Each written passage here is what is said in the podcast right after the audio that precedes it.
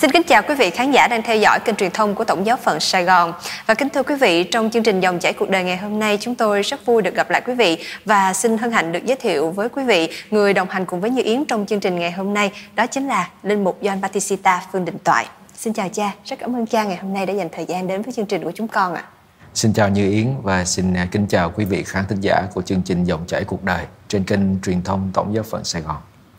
Dạ, Vâng, kính thưa cha, um, lại thêm một bức thư nữa gửi về cho chương trình thông qua hộp mail là chương trình dòng chảy cuộc đời cũng là một băn khoăn của một bạn trẻ uh, về một cái vấn đề mà con nghĩ là nó rất là quen thuộc với tất cả những người làm con khi mà um, họ bắt đầu bước vào cái tuổi trưởng thành thì họ sẽ luôn bị vấp phải một cái rào cản bởi vì um, bất cứ bậc cha mẹ nào cũng sẽ luôn coi con mình uh, là những đứa trẻ kể cả khi đứa trẻ đó đã trưởng thành, đã lớn khôn, đã có gia đình và bạn trẻ này cũng gặp một vấn đề tương tự.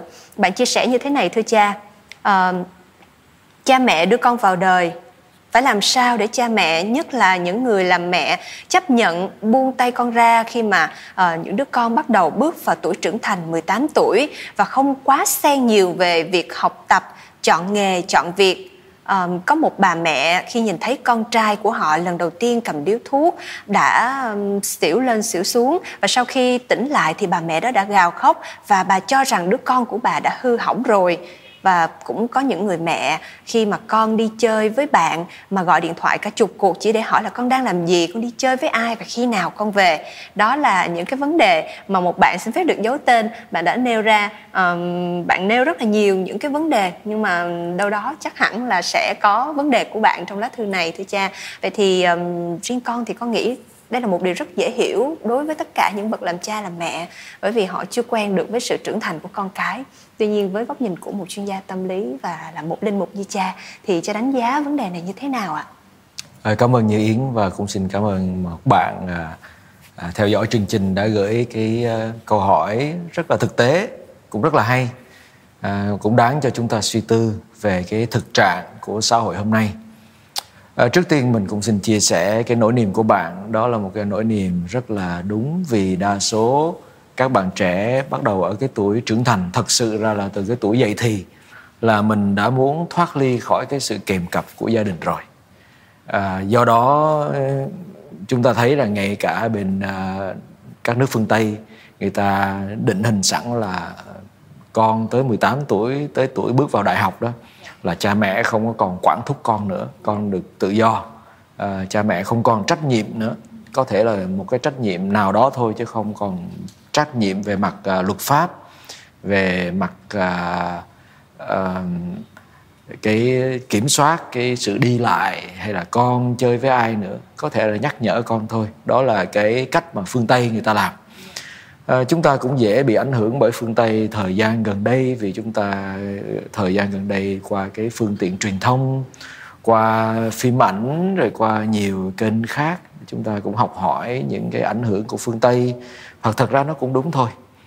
Tuy nhiên có nhiều điểm mà chúng ta cũng phải thông cảm cho các bà mẹ các bậc phụ huynh hôm nay. Lý do tại sao mà mình nói điều này để cho ít nhất là bạn à, bạn trẻ viết thư đó hiểu được tại sao mẹ của mình như vậy. Mình thông cảm được thì mình sẽ bớt có cái sự hụt hạt hay khó chịu hay là bớt cái khoảng cách để và mình biết cách để mình à, làm sao để cha mẹ chấp nhận buông mình ra thì mình phải hiểu được cha mẹ trước đầu tiên là gì? Là xã hội ngày hôm nay đặc biệt là ở Việt Nam chúng ta rất bất an. À, chúng ta thấy rằng à, con cái đi học ngày hôm nay đã tới tuổi cấp 3 rồi mà bố mẹ vẫn phải chở đến trường. Ngoài cái việc bất an ở trên đường đi à, rất nguy hiểm về mặt giao thông. Cái thứ hai là bất an của cái mặt xã hội mà chúng ta phải nhìn nhận. À, ví dụ như là nhiều à, à, bạn trẻ nhiều học sinh đã có bắt đầu chơi hàng đá đã bắt đầu dính tới ma túy rồi à, có thai sớm trước hôn nhân à, trong tuổi học đường và nhiều cái sự lạm dụng khác. Và chính cái đó nó tạo ra cái sự bất an cho các bậc cha mẹ các bậc phụ huynh. Không ai muốn con mình sinh ra mà mới cái tuổi lớp 12 hay là trước khi vô đại học mà đã thất bại về vì những cái chuyện à, ở ngoài đời xã hội này. Và cái đó là mất luôn cả tương lai của đứa con. Nhiều bậc cha mẹ, phụ huynh họ rất đau khổ khi thấy con mình rớt vào ma tí, nguyện nghiện ngập. Rồi chính vì thế là không những tương lai của đứa con bị mất mà cả gia đình cũng bị khốn đốn vì chuyện này. Do đó cái sự ưu tư của các bậc cha mẹ là chính đáng chứ không phải là sai. Cái thứ hai về mặt xã hội, theo những nghiên cứu gần đây đó, các nhà tâm lý giáo dục đó người ta nhận biết rằng là các trẻ người ta đều nhìn nhận là đa số ờ, thiếu niên ngày hôm nay ờ, cái độ tuổi trưởng thành nó trẻ hơn ngày xưa. Dạ. nếu câu hỏi của bạn cách đây 10 năm thì có thể là đúng hoàn toàn. Dạ. vì 18 tuổi về mặt tự nhiên về mặt tâm lý đó và về mặt cảm xúc dường như các bạn đã ở cái tuổi khá trưởng thành. À, nhưng mà ngày hôm nay lại khác người ta định nghĩa trưởng thành nó không chỉ là về mặt thể lý là to lớn rồi ờ, học hết 12 à, ờ, hoặc là có bằng đại học. Thậm chí có nhiều người đã, đã thành bác sĩ rồi mà th- về mặt uh, trí tuệ thì rất là trưởng thành. Ừ, nhưng mà về mặt cảm xúc lại không có trưởng thành. Vậy thì trưởng thành ở đây là một cái, cái góc nhìn toàn diện của một con người. Và về mặt trưởng thành trong tương quan hay là một người được gọi là trưởng thành ở cái độ tuổi của mình đó. Một là người đó có hiểu biết. À, hiểu biết về mặt luật pháp về mặt nhân văn về con người hiểu biết. Cái thứ hai là người đó có khả năng chịu trách nhiệm với hành động của mình và quyết định của mình trên mình và trên người khác. Và cái thứ ba là người đó có thể lo được cho người khác nuôi được người khác giúp đỡ người khác hay là lo cho người khác. Vì thế người đó mới có thể lập gia đình. Ngày xưa chúng ta 18 tuổi chúng ta lập gia đình là vì sao? Là vì người đó có thể lo cho vợ cho con người đó có thể lo cho chồng. Là cái độ tuổi có thể lo cho cuộc sống của người khác. Và ngày hôm nay chúng ta thấy rằng à, qua nhiều nghiên cứu người ta thấy thanh niên ngày hôm nay đó, nhiều bạn ở tới tuổi 18, 19, 20, 21, 22 thậm chí 25 tuổi mà không biết là làm những cái điều rất cơ bản trong cuộc sống. Có nhiều bạn còn không biết giặt đồ, có nhiều bạn không biết nấu cơm là gì. Nếu mà mình không biết lo cho miếng cơm manh áo của mình, thì làm sao mình lo cho người khác? Chính vì lẽ đó chúng ta thấy rằng mình nói đi thì mình phải nói lại. Vậy thì 18 tuổi đã trưởng thành phải trưởng thành ở mức độ nào? Cái gì? Và người ta định nghĩa cái trưởng thành đó là cái cái sự bền bỉ trong tương quan, cái khả năng chịu đựng vượt khó lo lắng được cho người khác và chịu trách nhiệm trước hành vi của mình. Do đó, nếu bạn đã có đầy đủ những cái yếu tố đó, mình nghĩ rằng cha mẹ bạn nên buông bạn ra. Ừ. còn nếu bạn chưa có đầy đủ được những cái yếu tố quan trọng đó, mình nghĩ bạn phải học thêm. Học thêm cách này, cách khác và xin cha mẹ cho mình được học hỏi để mình có thể đứng bằng đôi chân của mình, tự lo cho mình và có thể lo được cho người khác cái điểm thứ ba mình nghĩ câu hỏi của bạn rất đúng là nhiều khi mình không được trưởng thành đó cũng vì việc cha mẹ quá lo lắng cho con mình. À, cái tiếng anh người ta gọi là enmeshment. Enmeshment nghĩa là gì? Là khi mà một đứa trẻ nó lớn lên mà cha mẹ bảo bọc quá. Mà khi bảo bọc quá thì đứa trẻ nó không có cái ranh giới nó không có được tách rời khỏi cha mẹ một cách dễ dàng. À, cái việc mình tách rời ra khỏi vòng tay cha mẹ nó bắt đầu từ lúc mình khoảng 2 tuổi khi mình biết đi mình muốn rời ra khỏi vòng tay cha mẹ bằng cách là mình chập chững mình đi rồi mình muốn tự đi chơi mình không muốn cha mẹ giữ mình lại trong tay hoài và cái cách mà mình cha mẹ hiện diện để cho mình vượt ra khỏi vòng tay mình mà không có quá lo lắng làm cho đứa trẻ nó từ từ nó tự tin dạ. rồi cái lần thứ hai mà mình rời khỏi vòng tay cha mẹ là lúc mình đi đến trường dạ. lớp mẫu giáo rồi lớp 1 à rồi cái lần kế tiếp mình rời khỏi vòng tay cha mẹ là khi mình bước vào đại học. Và lần dứt khoát hơn hết là gì? Là lúc mình lập gia đình. Đó, mình ờ, do đó cái cái tiến trình bình thường của phát triển con người đó là có nhiều giai đoạn mình tập rời khỏi vòng tay cha mẹ. Rồi bây giờ cái cái việc rời đi này nó có diễn ra một cách dễ dàng, cho dù nó có một số xung đột đó, có dễ dàng hay không là do cách cha mẹ tập buông con ra. Đó. hoặc là do cách cha mẹ biết can đảm đối diện với những cái thất bại nhỏ nhỏ của con và không áp đặt lên con của mình. Tuy nhiên um, không phải ai cũng làm được chuyện này. Có thể cũng do cái sự bất an đó như mình chia sẻ với như yến là khi xã hội này có quá nhiều bất an quá. À, do đó à, mình nghĩ rằng à, các bậc cha mẹ cũng có thể bắt đầu từ sớm là không phải chỉ viết là việc tập buông con mình ra, đúng thời, đúng lúc, nhưng mà cũng dạy cho con của mình tập đứng bằng đôi chân của mình từ nhỏ, tập cho con của mình làm một số cái kỹ năng cơ bản của một người trưởng thành tập từ sớm, tập cho con mình đưa ra những quyết định, đặt câu hỏi để cho con đưa ra quyết định và giúp cho con hiểu thế nào là đúng là sai và can đảm để con nó đối diện với quyết định của nó và nhận trách nhiệm. Khi nó quen như vậy rồi thì lúc đó mình buông con ra nó cũng dễ dàng. Cái điểm thứ ba là đối với bạn viết thư đó. Mình nghĩ rằng để cho cha mẹ tin tưởng mình cũng phải tùy thuộc vào mình nữa ví dụ như cha mẹ mới buông mình ra và mình hút thuốc liền cầm điếu thuốc mình hút liền trước giờ mình không hút thuốc thì cha mẹ phải hoảng sợ rồi. Là không biết là nó sau cái hút thuốc đó là, là còn hút cái gì nữa đúng không? Nên ờ, một là mình phải từng bước một. À, mình tập cho cha mẹ hiểu được là mình đã có khả năng đứng bằng đôi chân của mình một cách ổn định. Cái điểm thứ hai là mình nghĩ rằng à, trong bất cứ tương quan nào cũng vậy đặc biệt là các bậc cha mẹ luôn luôn coi mình là con. Cho dù mình 50 tuổi cha mẹ cũng coi mình là một đứa con của mình. Nên nếu mình muốn cha mẹ coi mình là người lớn đúng. Nhưng mà coi cha con coi mình không phải là con của mình nữa thì không bao giờ được. Nên cho dù mình có 50 tuổi cha mẹ vẫn là cha mẹ của mình.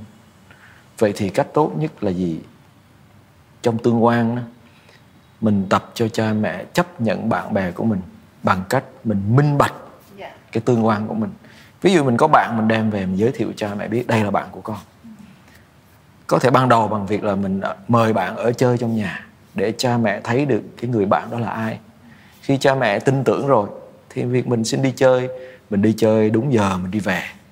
Thì từ đó mình giúp cho cha mẹ có niềm tin nơi mình. Và mình cũng bình an hơn mình không bị quấy rối. Còn nếu mình lén lút cha mẹ không biết mình đi với ai đi lúc nào khi nào về. Và khi, khi mình đi mình nói mấy giờ về nhưng mình về lại cái giờ khác thì dĩ nhiên sẽ tạo cái sự mất niềm tin bất an nơi người cha người mẹ. Nên ờ, nó phải là hai chiều thôi ờ, như yến. Nghĩa là nếu mình muốn cha mẹ buông mình ra mình phải tập cho cho cha mẹ thấy rằng mình có khả năng đứng bằng đôi chân của mình thật sự.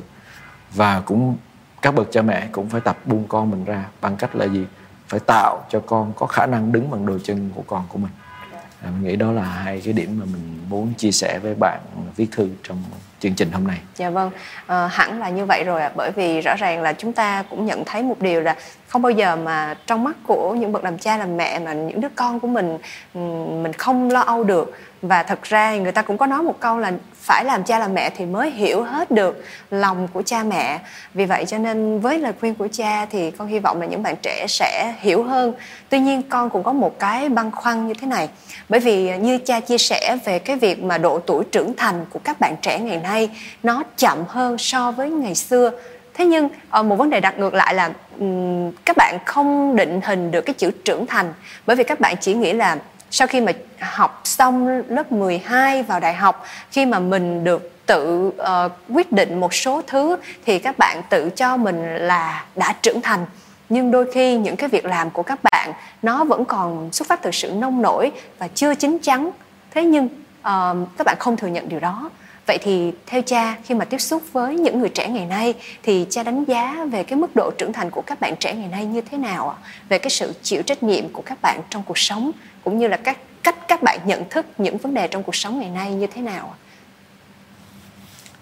à, dựa trên nhiều cái nghiên cứu đó về mặt khoa học đó thì khi chúng ta ở cái tuổi dậy thì, thì cái phần trước của cái não là cái nơi mà đưa ra nhận định hay nhận xét vấn đề đó, hay là mọi thứ đó, ờ, của một đứa trẻ vậy thì phía trước chỗ này chỗ cái trán mình à, nó chưa có thật sự uh, phát triển hoàn toàn. Và do cái tuổi dậy thì và đặc biệt là tới cái tuổi 20, 21, 22 đó cái nhu cầu về tình cảm của mình nó lại cao hơn rồi khi mà cái nhu cầu tình cảm của mình do đó mình cảm xúc nhiều hơn.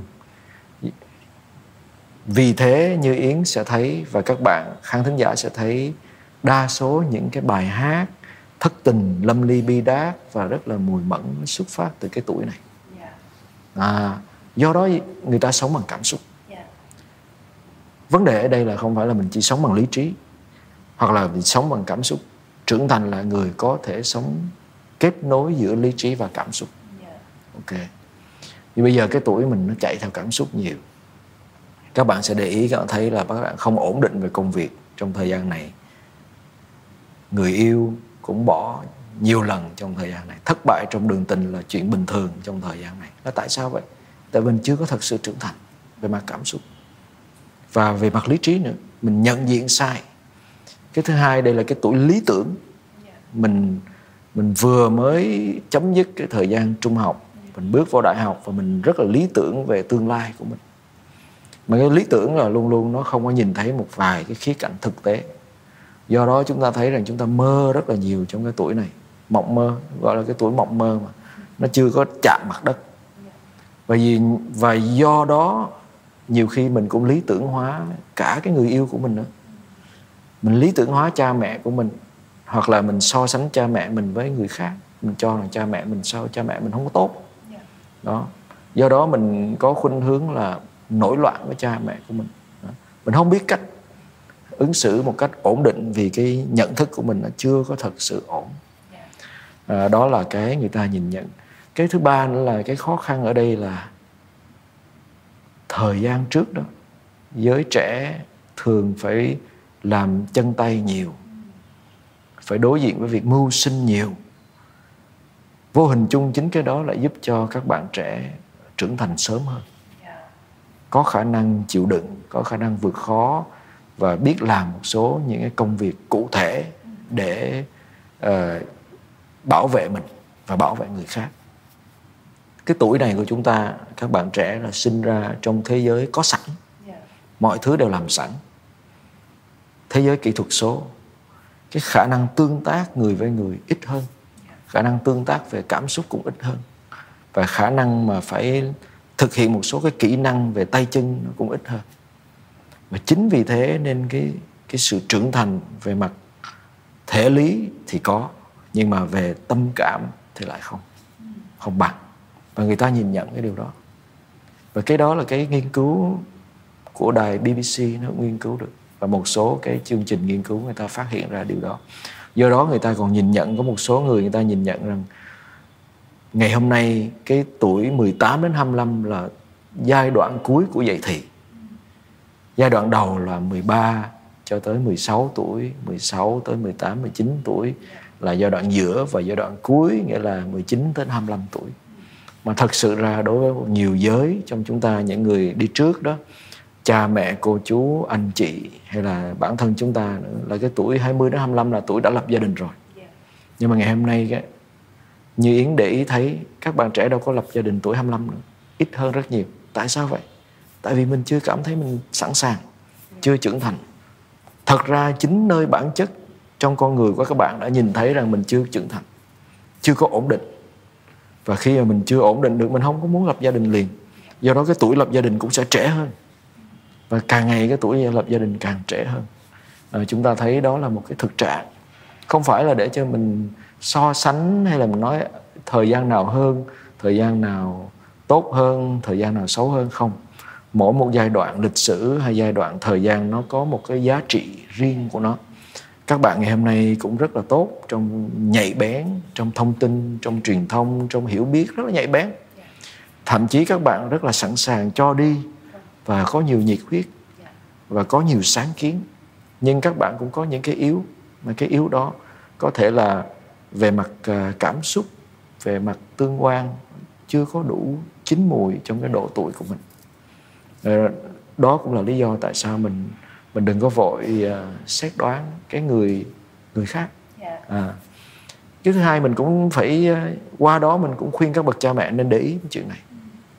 Giúp cho con cái mình nó, nó trưởng thành hơn trong cái việc uh, nhìn nhận bản thân chấp nhận con người của mình chấp nhận người khác và đối thoại nhiều hơn ờ, lắng nghe nhiều hơn để từ đó giúp cho con mình đưa ra những cái nhận định phân định về cuộc sống về tương lai và lựa chọn của mình. Dạ vâng. Cảm ơn Nhi. Dạ, con rất là cảm ơn những chia sẻ của cha à, và rõ ràng là trong bất cứ câu chuyện nào thì chúng ta cũng phải đứng về hai phía để có thể nhìn nhận vấn đề à, về cái mối tương quan của người trẻ và những bậc làm cha làm mẹ thì ừ, rõ ràng là chúng ta cần mỗi người phải bước lùi lại về một chút xíu để chúng ta có thể um, hiểu cho nhau hơn và từ đó thì chúng ta sẽ tránh được những cái mâu thuẫn xung đột trong gia đình ngày nay uh, và một lần nữa con rất là cảm ơn cha đã đồng hành cùng với chương trình dòng chảy cuộc đời và đồng hành với các bạn trẻ như chúng con ạ. Ừ, xin cảm ơn Như Yến và xin cảm ơn các bạn khán thính giả của chương trình dòng chảy cuộc đời. Và kính thưa quý vị, nếu như có bất cứ câu hỏi thắc mắc nào thì xin quý vị sẽ gửi về cho chúng tôi thông qua địa chỉ email chương trình dòng chảy cuộc đời a.gmail.com à, và rất là cảm ơn quý vị đã quan tâm theo dõi chương trình. Chương trình dòng chảy cuộc đời ngày hôm nay xin phép được khép lại tại đây. Xin chân thành cảm ơn.